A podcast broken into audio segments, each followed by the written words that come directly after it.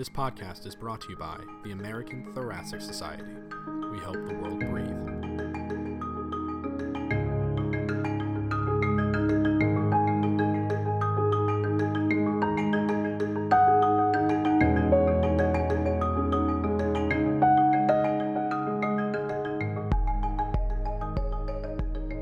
Hello, and welcome to another episode of the Out of the Blue podcast. My name is Trish Kritek, and today I'm joined by Luciano Gattinoni, who is the author of today's article for discussion Reclassifying Acute Respiratory Distress Syndrome.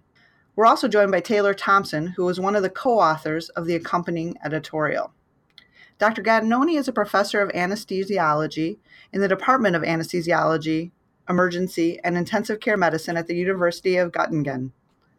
Dr. Thompson is a professor of medicine in the Division of Pulmonary and Critical Care Medicine at Massachusetts General Hospital and the medical director of the PETAL Network Coordinating Center.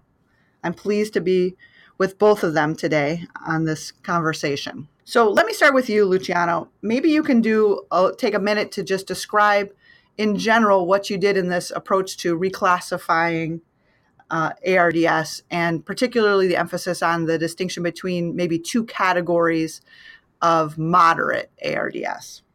Well, okay, basically, uh, this originated from a clinical observation because uh, at, at, my age, uh, I had the occasion to start with the classification uh, of RDS uh, since the very first uh, meeting in Berlin. And then we met again in Spain, then we met in Berlin again and the first time was in Paris. And so I saw the evolution, and the evolution of the RDS classification was based basically on the severity. But together with the, the severity, we have different time with a different possible approach. The first approach in the 70s, uh, we were far more oriented about the pathophysiology that now is used.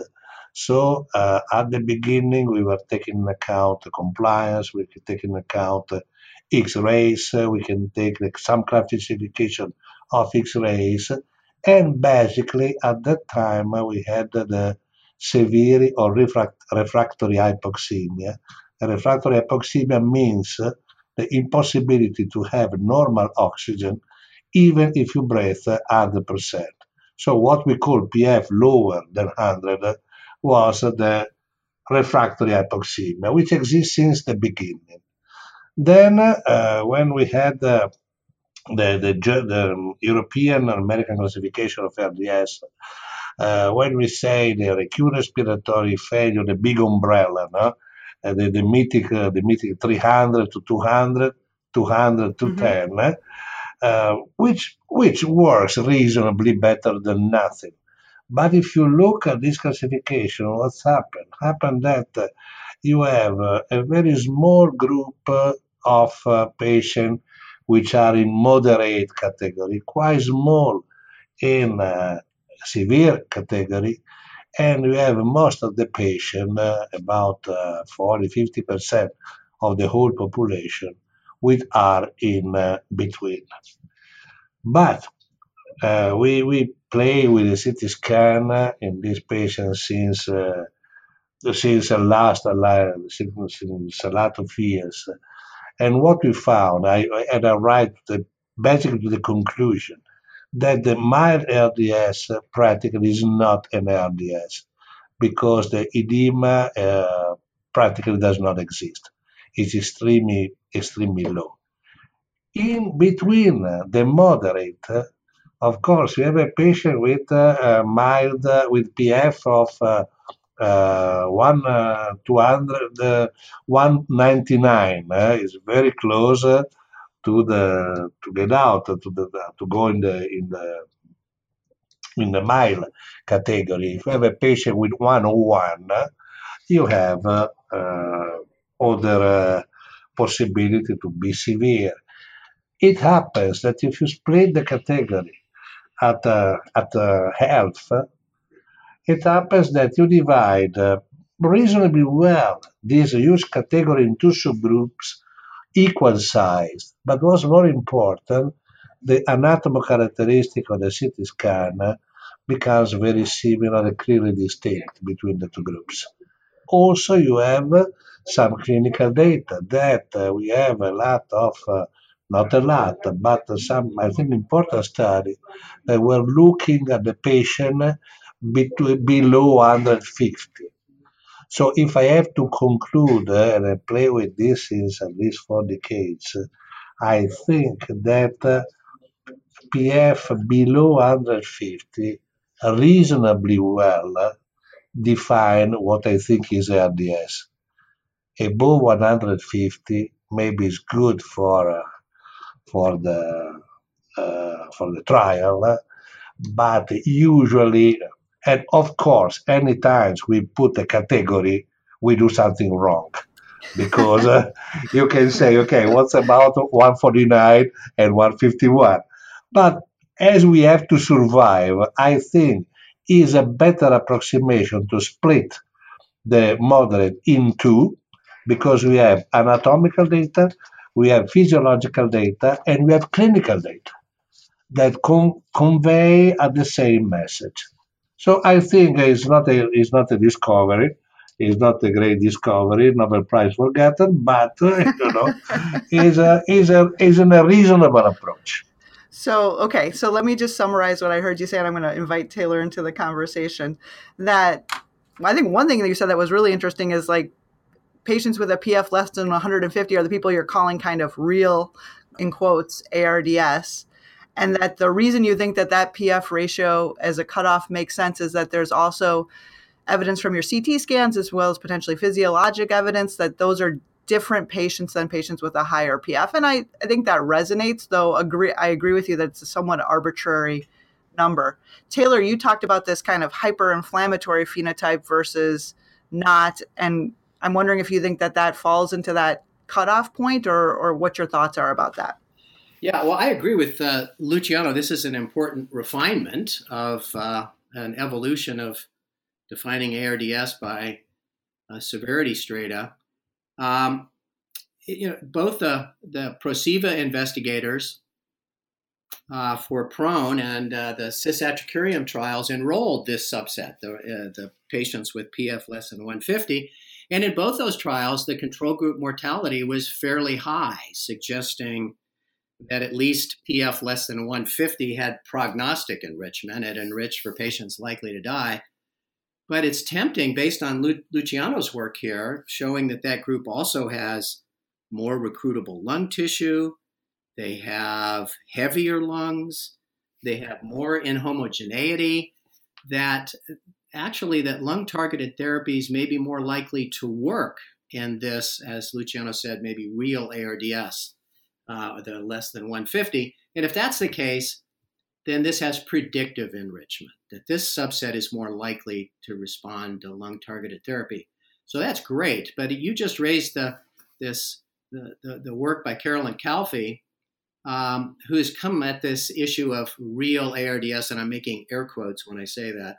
As was I. Um, yeah. yeah. is that, um, you know, she has looked at the combination of biomarkers and physiology and comes up with this hyperinflammatory phenotype which seems to res- has higher mortality and also seems to respond to PEEP, uh, conservative fluid management, and more recently to uh, simvastatin, uh, Danny McAuley's work, along with Carolyn, suggesting maybe that subset is quote real ARDS. And it's interesting that PF ratio doesn't discriminate the hyperinflammatory subtype or not. There's a lot of overlap. PF ratio is really not one of the discriminating variables. So probably we need a combination of the elegant physiologic approaches that Luciano has has contributed to for decades, and um, again supporting now a PF threshold of 150, and then Carolyn's work, and probably some combination of the two will get us closer to uh, to uh, unpacking some of this heterogeneity in ARDS. Uh, may may I say something about the PF ratio? PF ratio mm-hmm. is a very rough system to judge the oxygenation until 20 years ago, the people was measured the shunt fraction. Because I can play with the knobs of the ventilator to have the patient in or out a study, depending on what kind of PF I use. Because there is not a linear relationship between oxygenation, PO, pressure, and FiO2. That's it. It depends by the shunt fraction. And so I think that a lot of the problems that we have uh, is uh, to combine this, which is uh, I prefer to know what is the FiO2 and what is the PaO2. It gives me a far more clear idea of what's happened to the patient than just having the ratio, which may be a result from different combination which do not have the same weight. Yes, you alluded to that in the severe category commentary. Go ahead, Taylor. Yeah, I think this is uh, there's there isn't obviously a nonlinear relationship. Yes, but in severe works quite well below 100, no? because this is quasi linear. But the problem is when the shunt is 20, 25, or 18. At this point, you may have a completely different uh, PF ratio depending on uh, how do you set the ventilator. Yeah, exactly. Uh, Britos and uh, and Brower and I a number of years ago looked at uh, uh, the effect of FiO2 as a prognostic variable, and it's for any tertile of PF ratio. So you take the lowest PF ratio tertile. Um, the addition of FiO2 adds additional prognostic value. So lower PF with high F is uh, again a very high severity subset. But what Luciano is showing in this paper is is that group is also more likely to be treated with ECMO, suggesting that clinicians are seeing what Luciano just said, that the FiO2, yeah, uh, particularly when it gets over 0.8. So let me take a step back and ask you guys this question because I think you're making strong arguments for why maybe PF isn't the best way to put people into buckets in terms of treatments for ARDS. And I think clinicians are trying to figure out how to use the various strategies to categorize patients. When you sat at the table and talked about the new definition of ARDS before the Berlin definition came forward, did you discuss this and, and what was what was the conversation around perhaps using other parameters, right? You talked about you looked at compliance and um, corrected minute ventilation and other things, and didn't end up using those in the definition. And then my second question for both of you is, and did you talk about parsing the moderate category at that time? Because I think it does, it seems meaningful clinically. You want to go first, Taylor? Uh, sure. I think Lu- Luciano's in a better position to say, why didn't we drill down on 150 at the time? But, uh, you know, they, we, we tried to look at uh, an extant database of both patients in, control, in randomized trials and those that were in an observational study uh, to empirically test more complex definitions. Mm-hmm. Um, we initially uh, proposed that severe ARDS be the combination of higher PEEP, lower compliance, perhaps higher uh, corrected minute ventilation as a surrogate for dead space fraction, uh, and low PF. And um, uh, however, when we when we looked at the addition of those variables, they added very little prognostic enrichment. Um, and it just made the severe group smaller and smaller and smaller and smaller, but the mortality didn't change much. So we reverted to a relatively simple um, and probably oversimplified reliance on PF alone. Now, as far as the PF 150, I think Lu- Luciano's in a better position to comment on that. Okay. Luciano, tell us about that discussion. Well, well uh, as you know, when you put uh, 10 experts or 15 experts, so called experts, around the table, you come out with a minimal common denominator, which is at the lowest level. you know, because at that table was also people were proposing not to use the PF, which was too complicated and uh, imply some additional cost uh, in gas exchange, in blood uh, blood sample measurement, mm-hmm. and just were proposing the FiO2 saturation um, mm-hmm. quotient, completely ignoring what is the shape of the oxygen dissociation curve. But okay, PF was saved.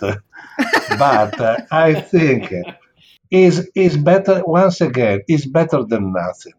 ARDS is not a disease; is a word of communication is the terminal of lot of disease which involve some characteristics of the lung, some pathology of the lung, edema basically, and require some therapy to keep the patient alive.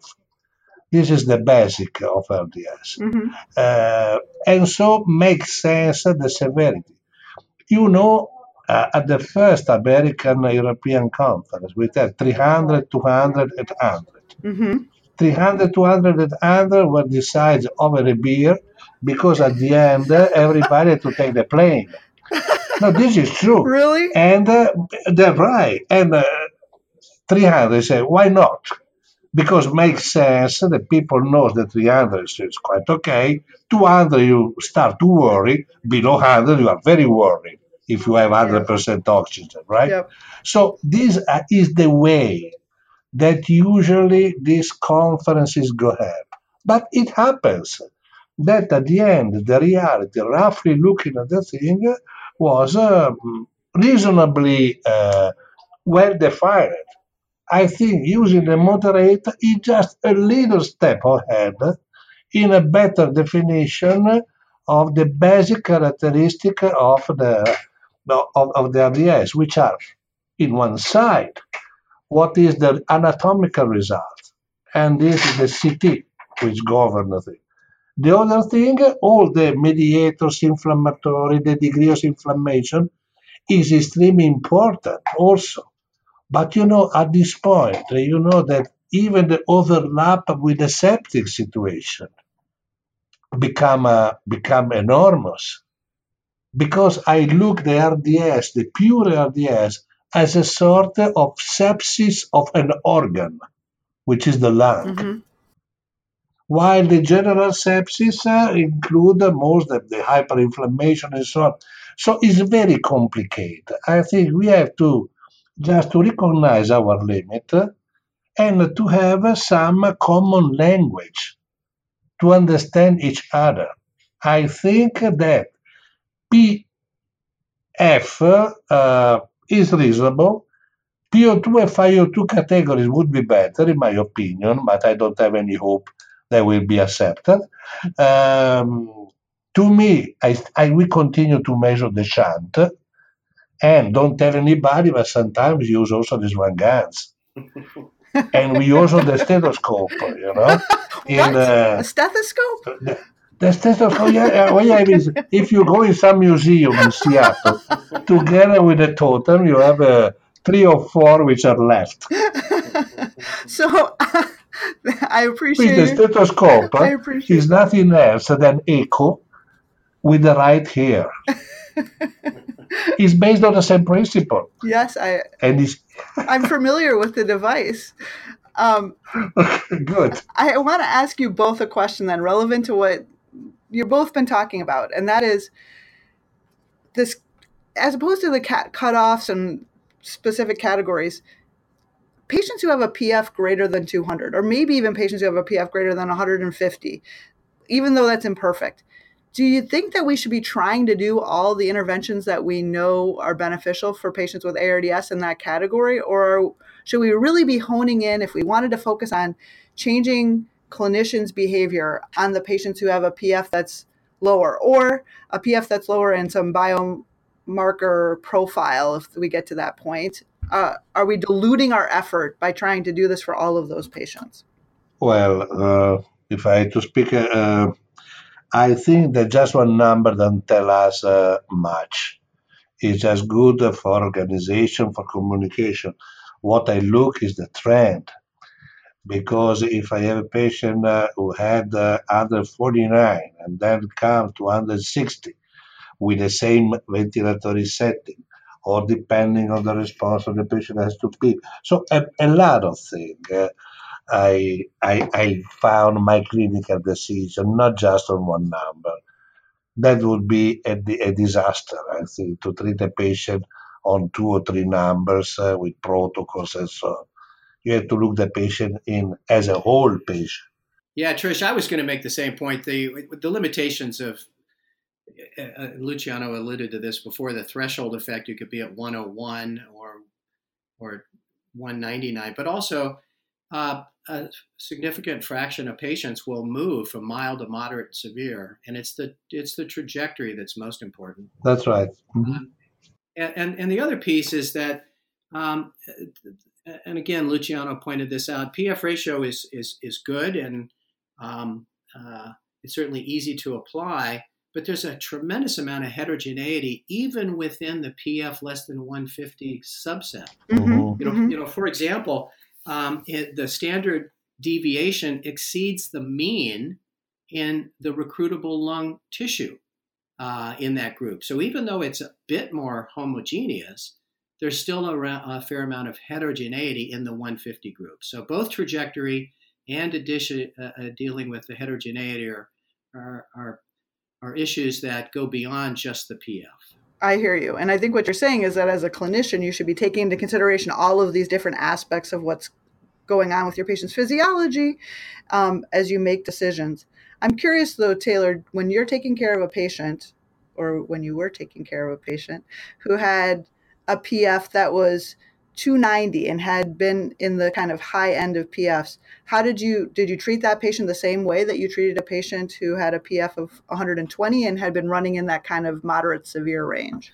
Well, if, uh, yes and no. Uh, both uh, the severe and the mild are going to be managed with a lung protective strategy. Mm-hmm. They're going to get lower tidal volume.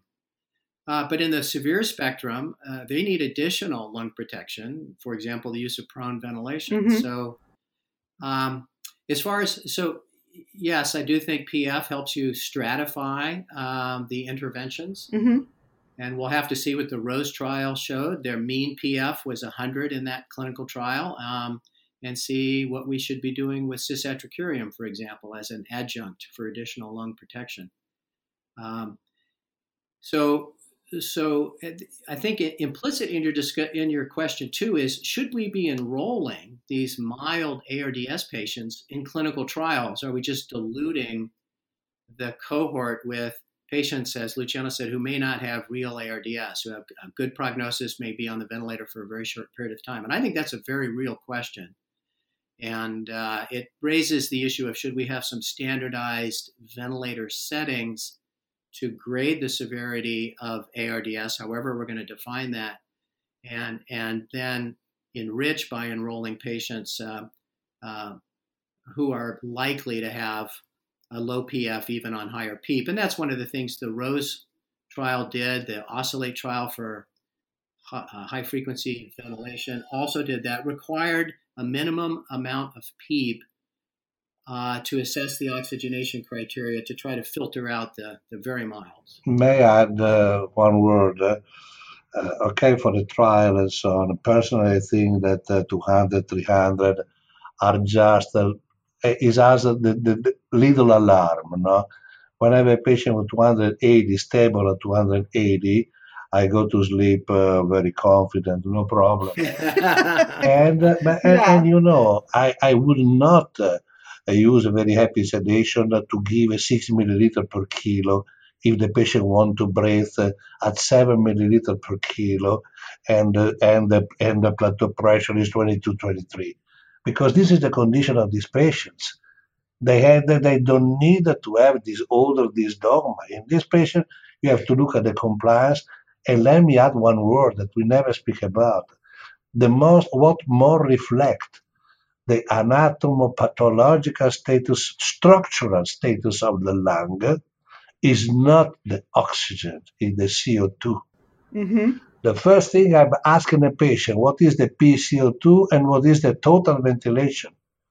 If the PCO2 is uh, 40, 41, and total ventilation is 11, this patient is tremendously different from a patient with a PCO2 of 40 and a ventilation of 6 for the first so they go together but sometimes the people do not pay enough attention to that. And of course if we look at all the pathology at the end it comes out that every patient is a single entity because as is a sum is a sum of a thousand of different characteristics which make the unicity. heterogeneity is inside of our human nature We cannot do any anything for that because are heterogeneous in response uh, to the therapy. We are heterogeneous in the kind of brain, in a kind of response to the cytokine, etc., etc. So we have to, to balance all these things. The trial are good approach to show something, but the care of the single patient uh, as cannot be based just on the, trial results. I think. Yeah, I agree. I couldn't agree more. Or, and I thought what you were going to say, Luciano, is can't be uh, uh, based solely on the PF. Certainly, a PF that's high and and uh, and is stably high with a low minute ventilation with a normal CO2.